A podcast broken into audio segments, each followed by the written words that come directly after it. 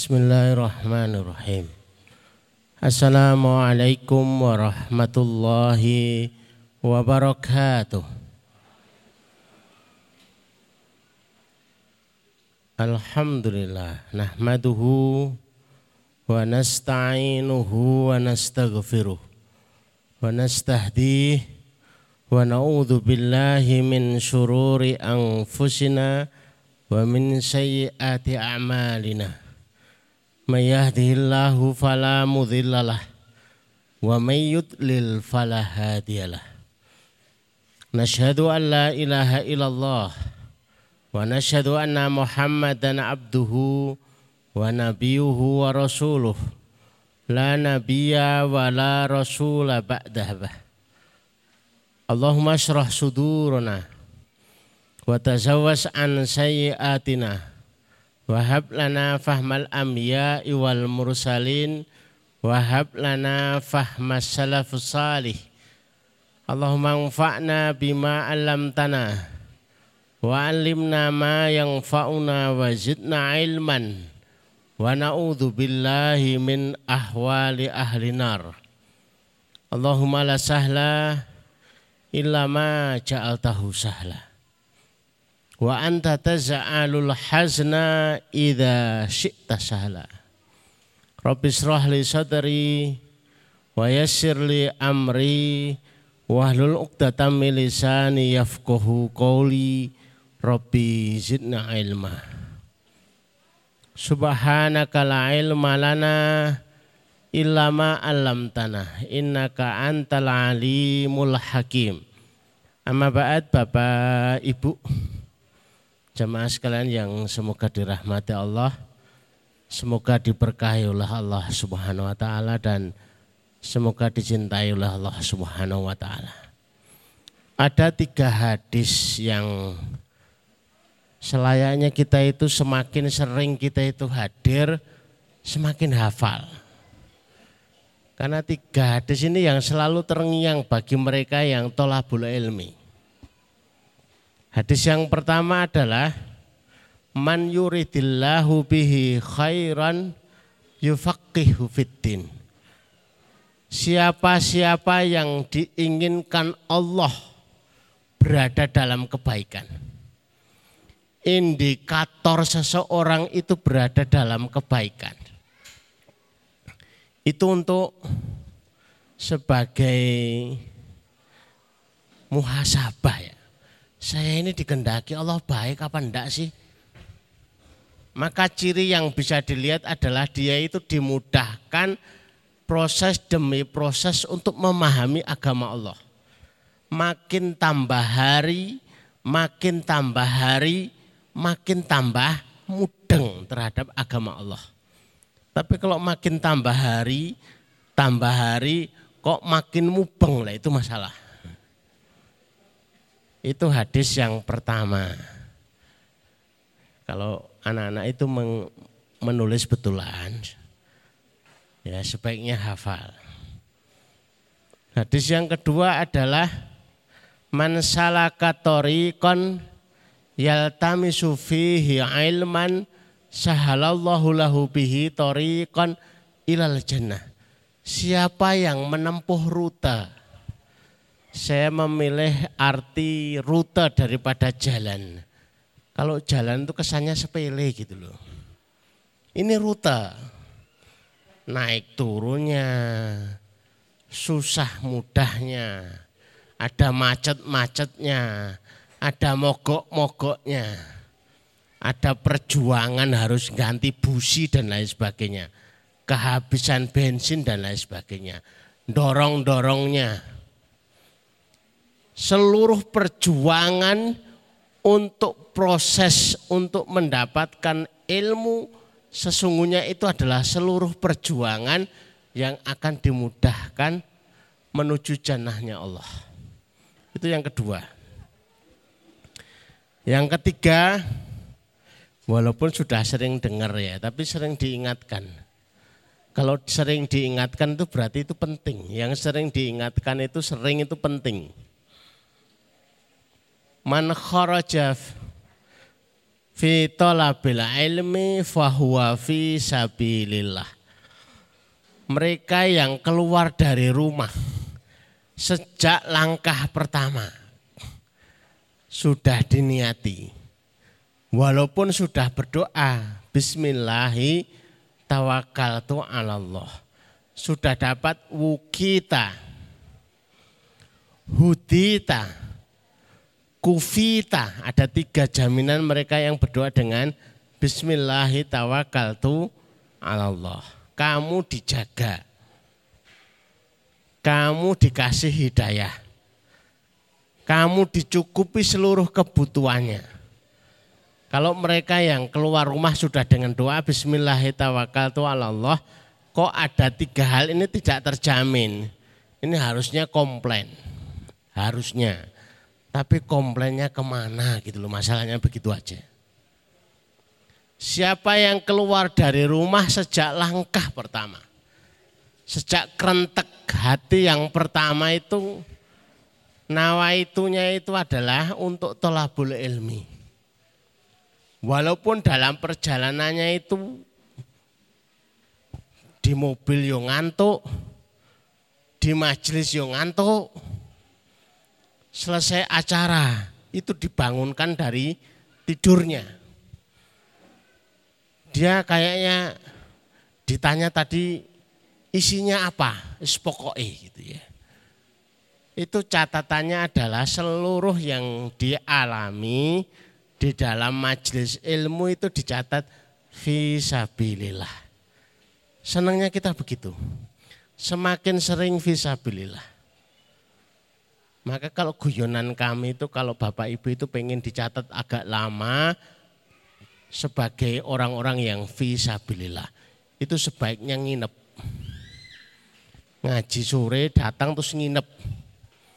Lah itu visabilillahnya lama gitu ya sore sampai malam sampai pagi lagi ya. Itu kalau mau. Tapi kalau nggak mau ya sudah. Bapak Ibu yang dirahmati Allah, kita pada sore hari ini dengan tema jalan takwa. Jalan yang sudah terbiasa di dilafatkan oleh setiap kita. Tapi mari kita berusaha untuk mengupas sebenarnya jalan ini gimana sih gitu ya. Yang pertama yang patut kita ketahui adalah definisi takwa itu sendiri. Tidaklah menyebut diri seorang yang bertakwa, kecuali padanya itu ada empat definisi. Saya definisikan pakai bahasa Arab biar mudah. Kalau ada seseorang yang punya karakter empat, maka dia itu bertakwa. Tapi kalau paling sederhana, idza ra'aitumur rajula ya'tadul masjidah. Kalau kamu lihat seorang laki-laki terbiasa dengan masjid, betah di masjid. Fashhadu maka bersaksilah bahwa dia seorang mukmin Orang yang tidak betah di masjid itu masih diragukan kemukminannya. Itu untuk laki-laki. Tapi kalau definisi lebih jelasnya ada empat. Definisi yang pertama tidak ada di tulisan di bapak apa tuh di televisi nggak ada ya. Ini ditulis saja. Karena dihafalkan juga nggak hafal-hafal, nggak ditulis kok. Yang pertama al khawfu bil jalil. Jadi ada rasa takut kepada Al-Jalil. Siapa itu? Allah yang Maha Agung. Kalau semakin tambah hari, semakin tambah takut, semakin tambah merasa dia itu kecil di hadapan Allah, semakin tidak bisa apa-apa tanpa pertolongan Allah. Sangat-sangat bergantung kepada Allah maka dia itu sedang meniti jalan takwa pada gigi yang pertama yaitu al khawfu bil jalil. Definisi yang kedua biar agak cepat karena slide-nya banyak gitu ya. Al amalu bitangzil. mengamalkan yang diturunkan Allah kepadanya. Apa yang Allah turunkan kepadanya yaitu Al-Quran. Hari-harinya itu bukan hanya semata membaca, tapi mematut diri di hadapan Quran. Sudah berapa ayat yang diamalkan?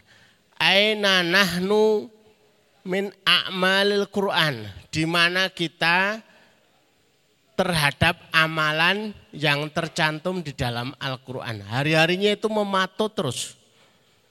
Ketika disebut tanda-tanda orang beriman begini, dia itu mematut kira-kira sudah masuk kriteria atau belum. Jadi hari-harinya itu ya hanya bercermin dengan Quran. Inilah yang disebut tadabbur. Makna tadabbur itu adalah seseorang yang mematut di hadapan Quran.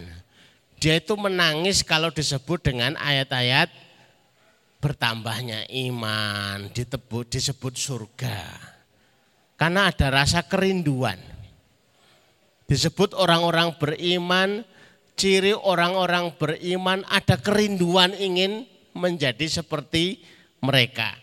Tapi kalau disebut ciri-ciri penduduk neraka, dia itu nangis.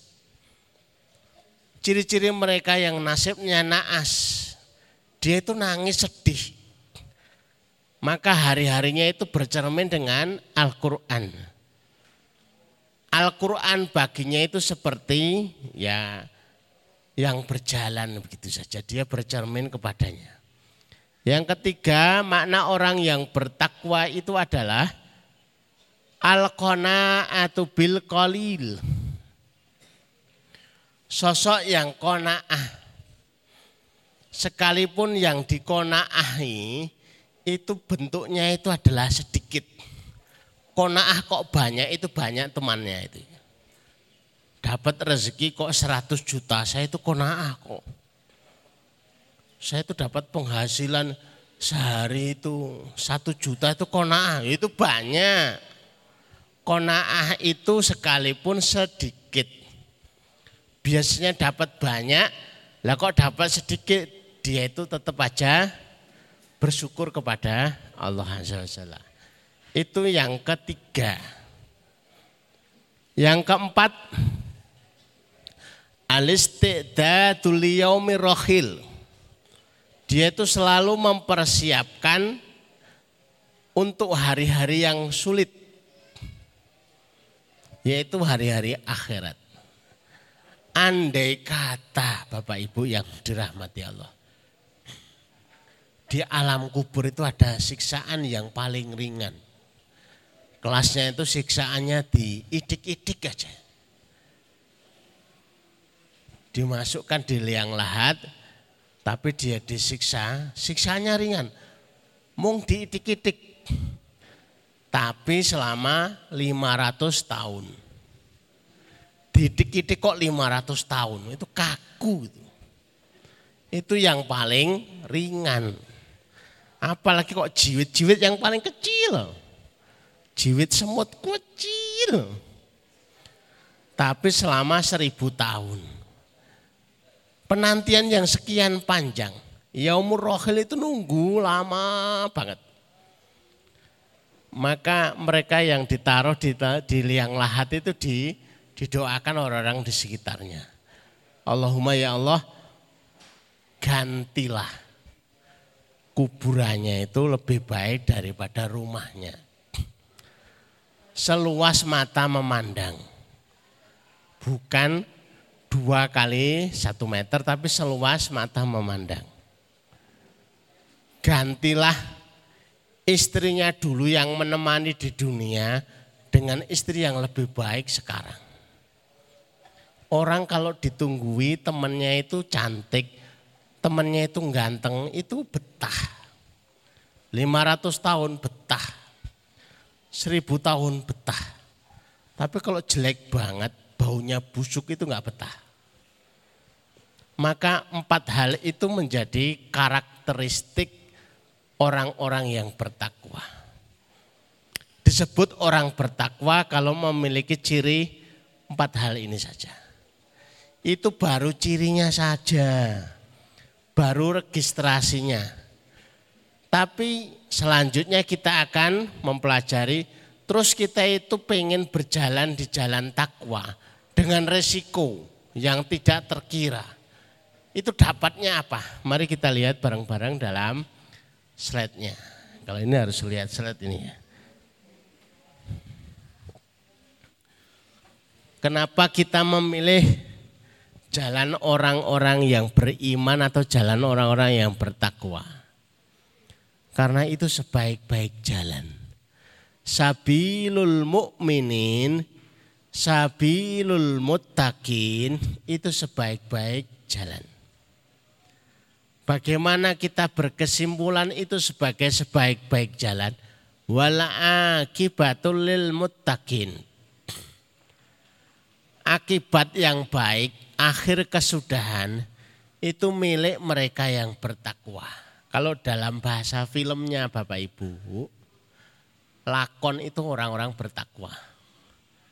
Lakon kok kalah, itu cerita filmnya itu salah itu ya. Itu mungkin film iklan ya masih ekstra gitu ya, belum film beneran.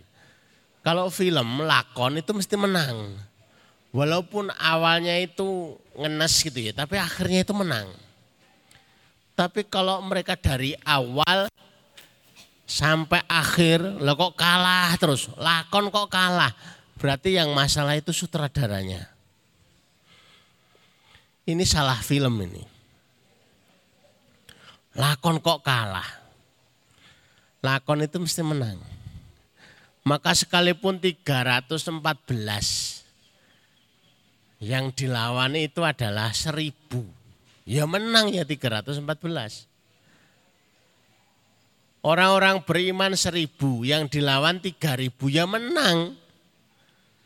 Bahkan dalam perang Mu'tah, orang-orang beriman, orang-orang bertakwa, itu jumlahnya tiga ribu Ternyata musuhnya itu 40 ribu. Hasilnya adalah menang.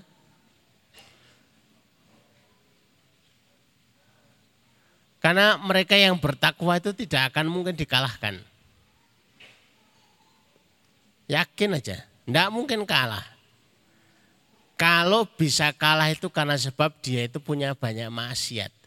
Sehingga sebab-sebab dia itu menang itu berkurang terkikis habis, habis, habis, habis, akhirnya kalah. Orang bertakwa itu selalu menangan. Asal dia itu tetap komitmen dengan takwanya. Bukan hanya sebaik-baik jalan tapi juga jalan mulia. Ada enggak jalan mulia selain jalannya orang-orang beriman, selain jalannya orang-orang bertakwa? Enggak ada. Sudah selesai ini sudah final. Kalau tidak jadi orang beriman berarti selainnya, selainnya itu banyak. Ada jalan orang-orang yang fasik, ada jalan orang-orang munafik, ada jalan orang-orang kafir, banyak pilihannya. Tapi jalan yang mulia adalah jalan orang-orang yang beriman, jalan mereka yang bertakwa. Yang ketiga, penuh pertolongan. Kalau kita muhasabai, saya sudah jadi orang beriman, tapi kok tidak penuh pertolongan, itu masalah. Jangan-jangan kita belum mengamalkan jalan takwa. Sudah registrasi, tapi belum terbukti. Sholatnya berjamaah enggak. Sholatnya tepat waktu enggak ngajinya tiap hari enggak. Istighfarnya sebanyak berapa. Kalau dipenuhi, muhasabah kita itu mudah kok. Ngeceknya itu mudah. Sebagaimana Bapak Ibu saya itu pernah cerita, ada yang datang ke rumah itu pada subuh. Itu sudah pengen ketemu Ustaz. Saya ada masalah dengan suami. Suami saya itu begini Terus yang kedua nafkah kami itu sulit banget.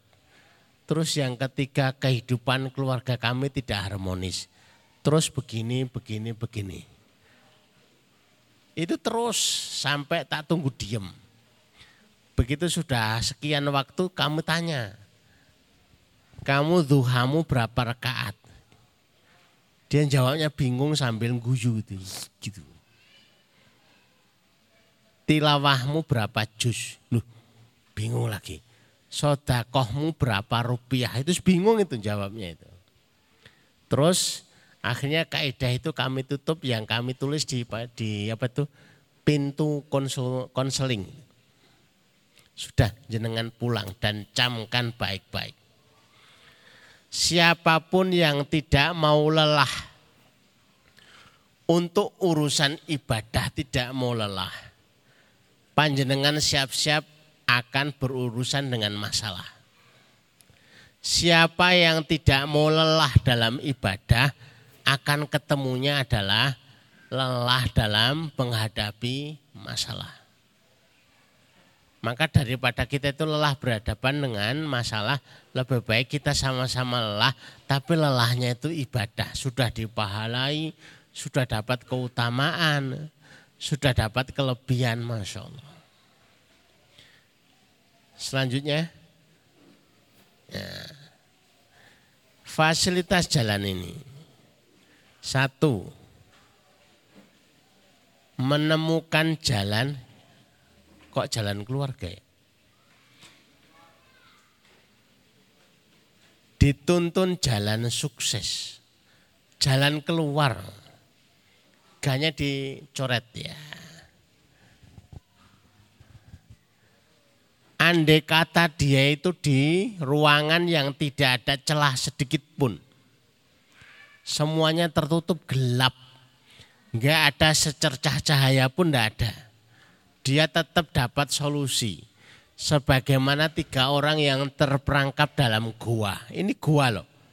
Terperangkap dalam gua, terus longsor. Batu-batu itu nutup jalan keluarnya. Itu tetap dapat solusi. Karena dia adalah orang-orang yang bertakwa.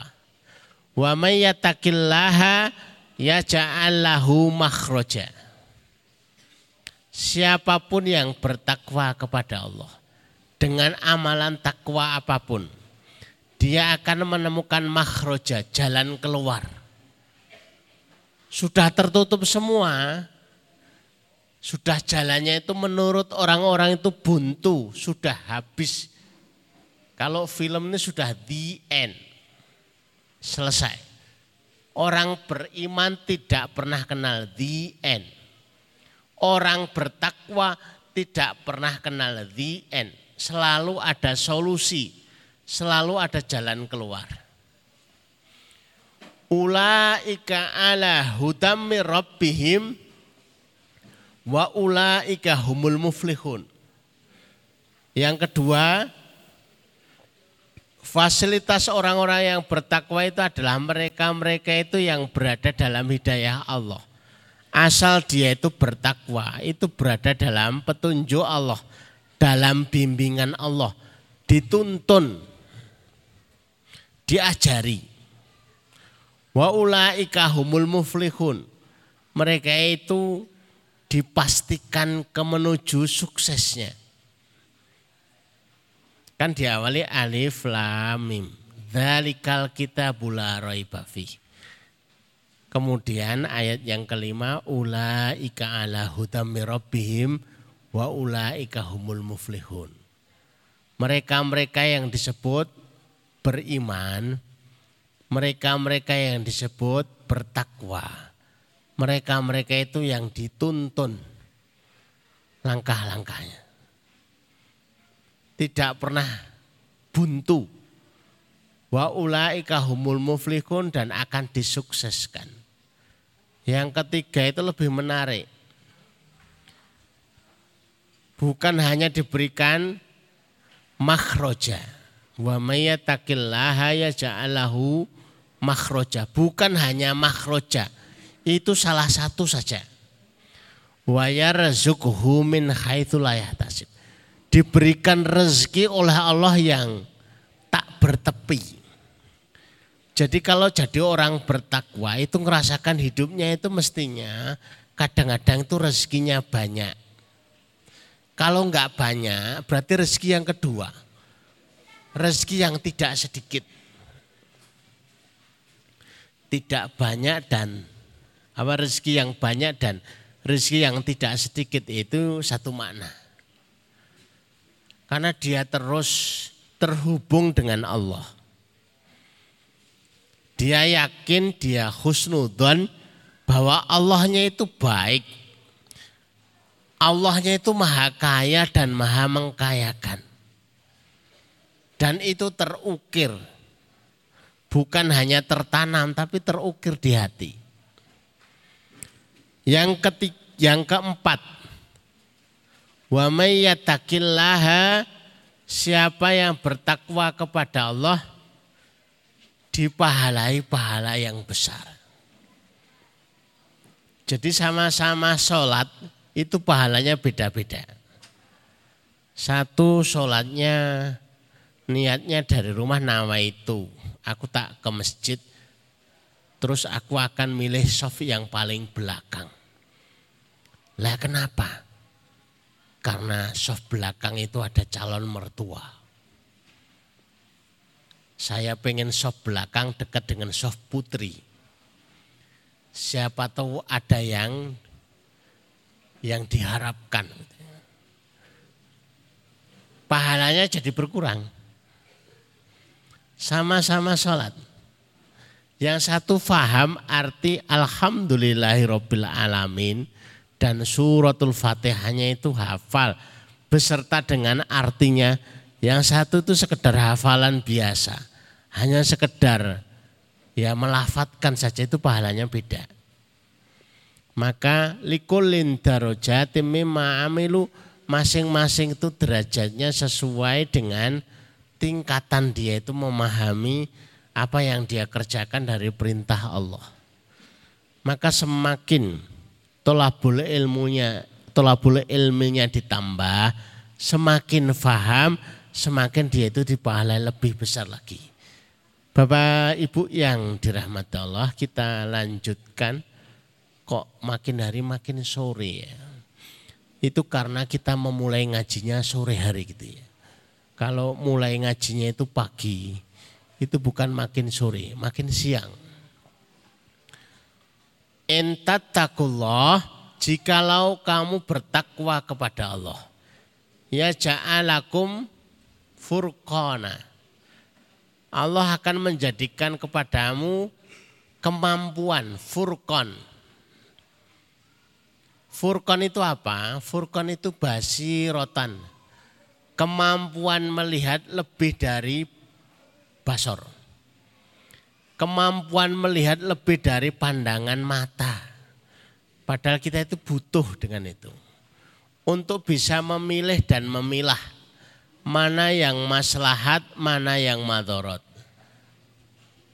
Anaknya minta izin sama bapaknya. Bapak, saya mau ndaki gunung. Sebentar.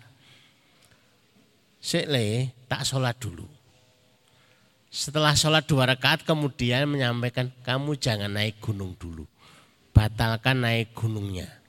Ternyata cuacanya cuaca buruk. Lo kok ngerti? Itu basiroh. Anaknya mau daftar di fakultas ekonomi. Kamu ndak usah di fakultas ekonomi. Kayaknya kamu cocok di fakultas bahasa Arab. Pengen daftar di fakultas psikologi Malah disolati munculnya adalah kamu menghafal Quran saja. Ya sudah, itu petunjuk dari Allah. Basirah.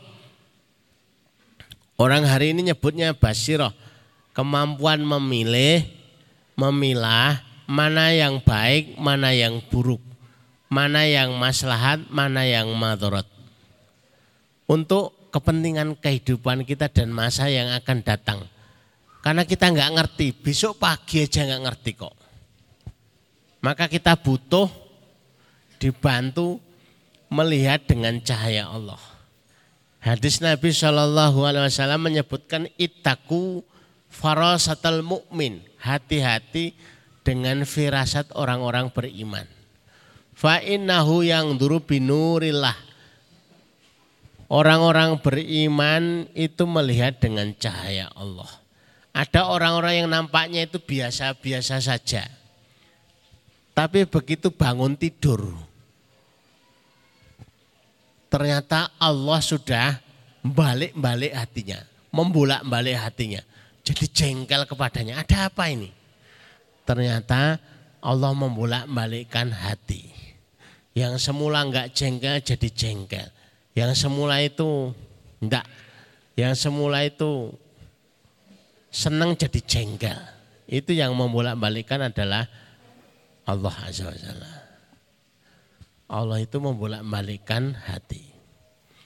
Maka ya mukalibal kulub waidat yang membolak-balikkan hati, tetapkan hati saya dalam ketaatan kepadamu ya Allah. Ya mukalibal kulub sabit kulubana ala dinika wa ta'atika.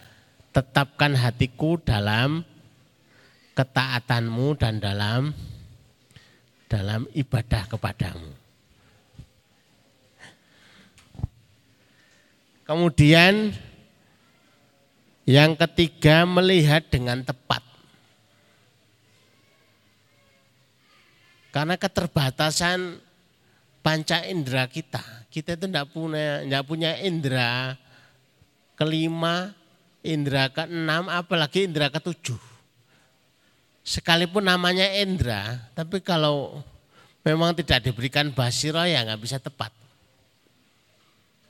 Suatu ketika Al-Imam Ash-Syafi'i itu ketemu dengan Imam Al-Junaid di sebuah masjid.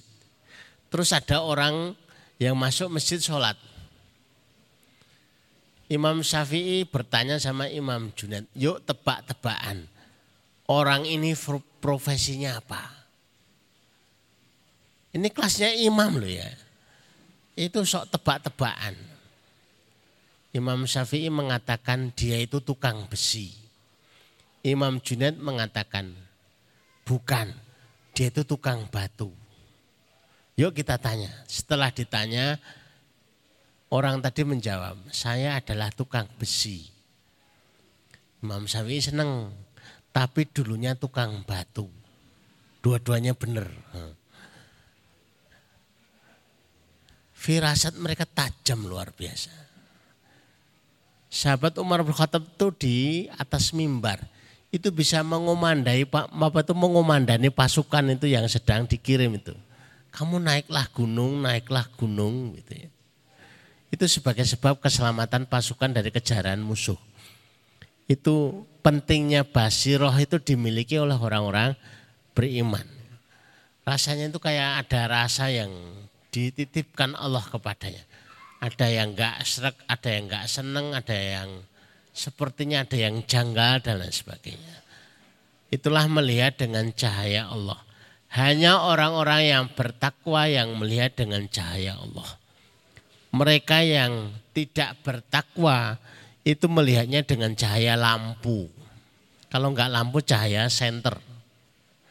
Begitu lampunya itu dimatikan senternya habis baterainya, maka dia tidak bisa melihat. Lampu saja belum tentu bisa melihat isi hati. Tapi mereka yang diberikan basirah oleh Allah itu bisa melihat isi hati orang-orang yang ada di sekitarnya. Masya Allah. Sebuah anugerah yang luar biasa dimiliki oleh mereka-mereka yang bertakwa. Coba selanjutnya next ya. Selanjutnya sebagai penutup dari surat Al-Baqarah bukan penutup majelis ya. Penutup surat Al-Baqarah ini disebutkan. Wattakullah wa yu'allimukumullah. Bertakwalah kamu kepada Allah, Allah akan mengajarkan kepadamu apa saja. Saya pengen beli rumah tapi caranya gimana ya?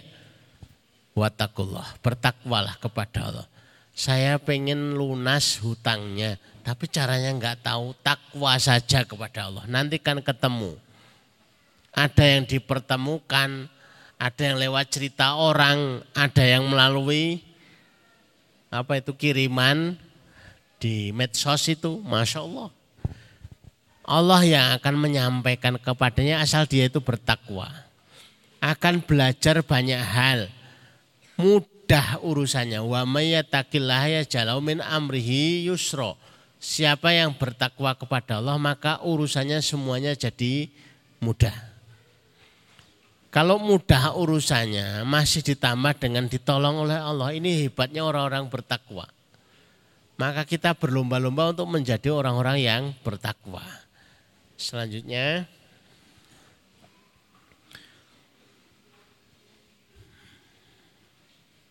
Wah ternyata selesai. Gambarnya masih tapi tulisannya Alhamdulillah. Terus saya ngomongnya apa? Ya selesai. Katanya kalau Alhamdulillah itu selesai gitu ya. Ini tulisan ini jadi tenar saja di majelis ini kita bahas itu ya. Maka Bapak Ibu yang dirahmati Allah, jadilah orang-orang yang bertakwa.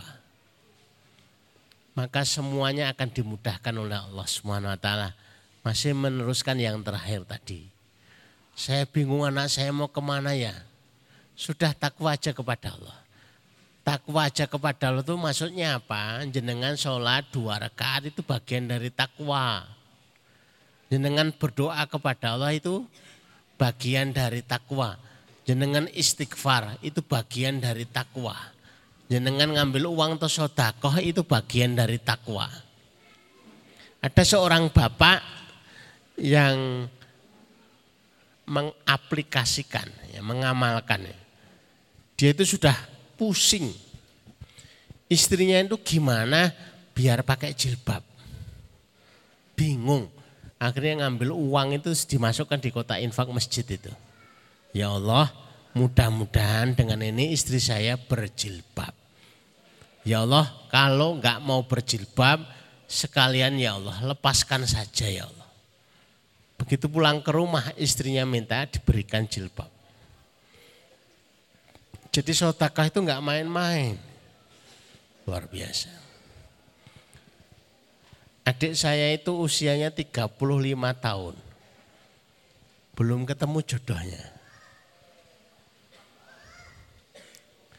Akhirnya solusinya ketemu dengan kami. Sudah, kalau jodoh itu dicari sulit, maka dibeli saja. Memang ada beli jodoh belinya sama stok jodoh. Siapa itu? Allah Azza wa Jalla. Sudah gini, mana? Sertifikat rumahnya mana? Dia itu sudah punya rumah, beli rumah, perumahan. Diserahkan kepada kami. Begitu diserahkan, ini niatnya wakaf. Karena saya tanya, kamu milih mana? Punya rumah tapi nggak punya suami, atau punya suami tapi punya rumah? Kalau punya rumah belum tentu punya suami. Kalau punya suami sangat mungkin akan punya rumah. Ya sudah akhirnya diserahkan. Tidak sampai satu tahun. Saya diundang untuk ngasih khutbah nikah. Tapi khutbah nikahnya pakai bahasa Inggris. Ternyata suaminya orang Amerika dari Kanada. Masya Allah. Saya ngomong itu sampai panjang itu ya, menerangkan bagaimana cara sholat. Diawali dari wudhu dan lain sebagainya. Begitu selesai menerangkan itu semua, ya suaminya itu cuma ketawa-ketawa aja. Tak tanya, kamu paham enggak? Belas enggak? Perasaan saya itu sudah cas cis cus, tapi ternyata kok enggak paham ya. Itu kekurangan bahasa Inggris kami gitu ya. Itu sebuah contoh saja, walaupun nampaknya itu terbata-bata kami cerita sepele di akhir sesi, tapi itu luar biasa. Terutama mereka yang sangat-sangat berharap mendapatkan pasangan, mendapatkan jodoh suaminya. Ya, ini ada solusinya. Ya sudah. Kenapa kok dapat suami dari Amerika? Kenapa enggak dari Temanggung? Kenapa enggak dari Magelang? Harganya mahal. yang dia berikan itu satu rumah. Kalau memberikan mahal ya dapatnya suami yang mahal. Kalau ngasihnya seribu rupiah ya dapat tonggone dewi. Boleh jadi begitu. Lah kok murah? Lah itu seribu rupiah, sepuluh ribu. Boleh jadi begitu. Itu memang amalan takwa yang membuat kita itu menuju solusi. Makhrojanya seperti itu. Demikian Bapak Ibu yang dirahmati Allah. Sangat sederhana dan sangat sebentar yang kami sampaikan. Tapi yang paling pokok coba diamalkan. Karena selalu isinya itu adalah solusi-solusi kehidupan. Wong perkara sepele ya. Bendo satu-satunya hilang di rumah. Gitu aja udah bingung. Kunci motor hilang lima hari itu sudah susah itu. Maka coba ditemukan dengan cara-cara cara takwa. Aku tak sholat dulu, aku tak ngisi kotak infak dulu. Masya Allah. Solusinya akan ditemukan dengan kemudahan demi kemudahan insya Allah. Demikian Bapak Ibu yang dirahmati Allah, kita tutup diakhiri dengan doa semuanya. Mari kita tata hati kita, kita tata pikiran kita untuk bersiap-siap berdoa di akhir sesi di hari Jumat yang mudah-mudahan diberkahi oleh Allah Subhanahu wa taala.